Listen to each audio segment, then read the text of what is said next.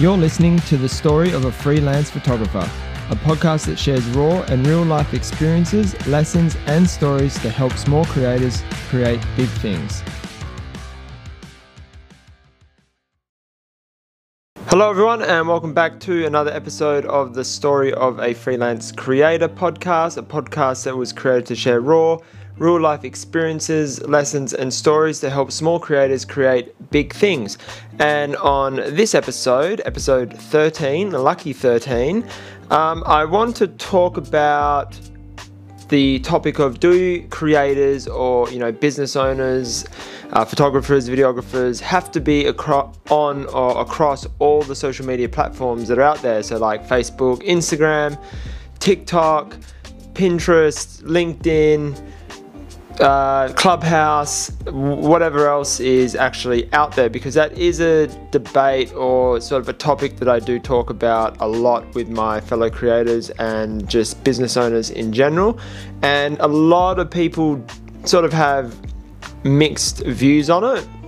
I'm only going to share my view on it and really what I think about the whole social media landscape for creatives.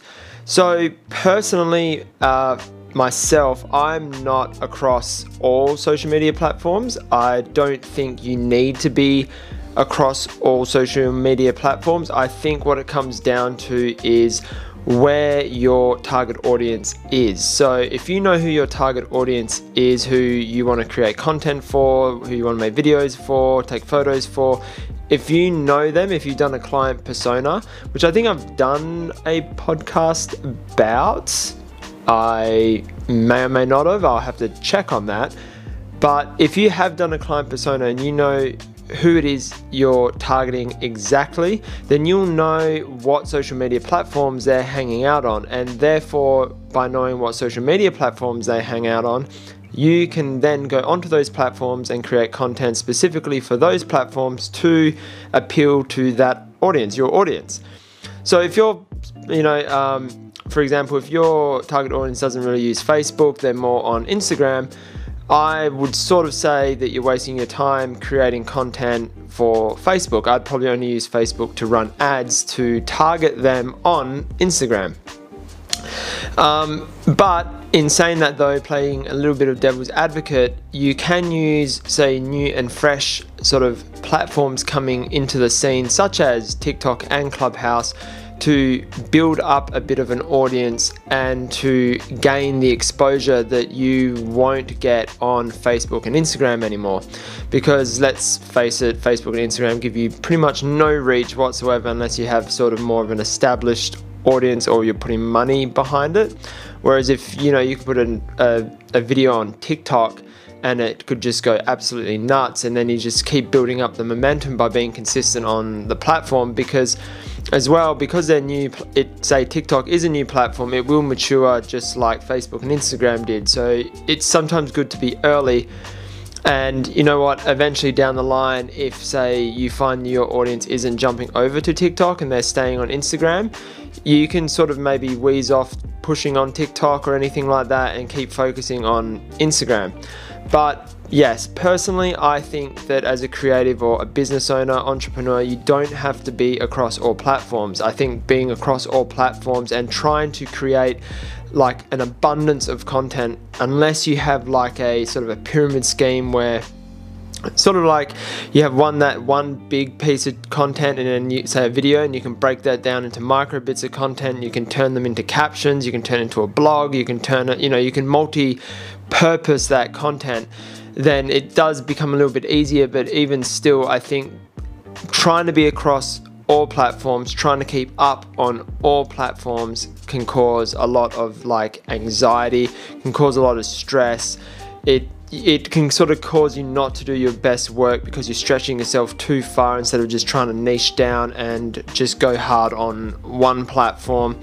And it can kind of discourage you in a way that, you know, if you're trying to put so much effort into a platform and it's not really giving you the return, it can actually give, you know, discourage you to use it. You start feeling down and all those negative thoughts come into your head. So I think by focusing on the one or one to three platforms and going heavy on those and focusing on those, I think that you'll enjoy creating and putting out the content a lot more.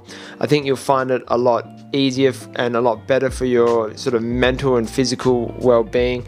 And most importantly you're probably going to see better results or returns on the uh, content and the effort that you're putting into that platform. So again this varies for everybody. Not everybody is going to share my point of view. This is only my opinion.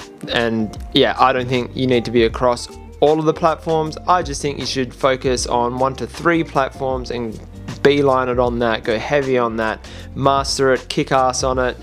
Do the best you can on it, and you will see the returns. So, yeah, that's all I've got to say on this episode of the story of a freelance photographer. Hopefully, something short and sweet, straight to the point. Um, because yeah, like obviously, social media is, you know, it's pretty much our biggest tool uh, in our arsenal to be able to reach our audience. So we've got to maximize the platforms or the selected platforms, and we've got to use our time on them wisely. And yeah, so don't pick all the platforms. I would recommend and just get really good at the one to three that you pick. So, thank you so much for watching. Thank you so much for listening. I really hope you enjoyed this episode. I really hope you could take something away from it and apply to your marketing strategy for your freelance business.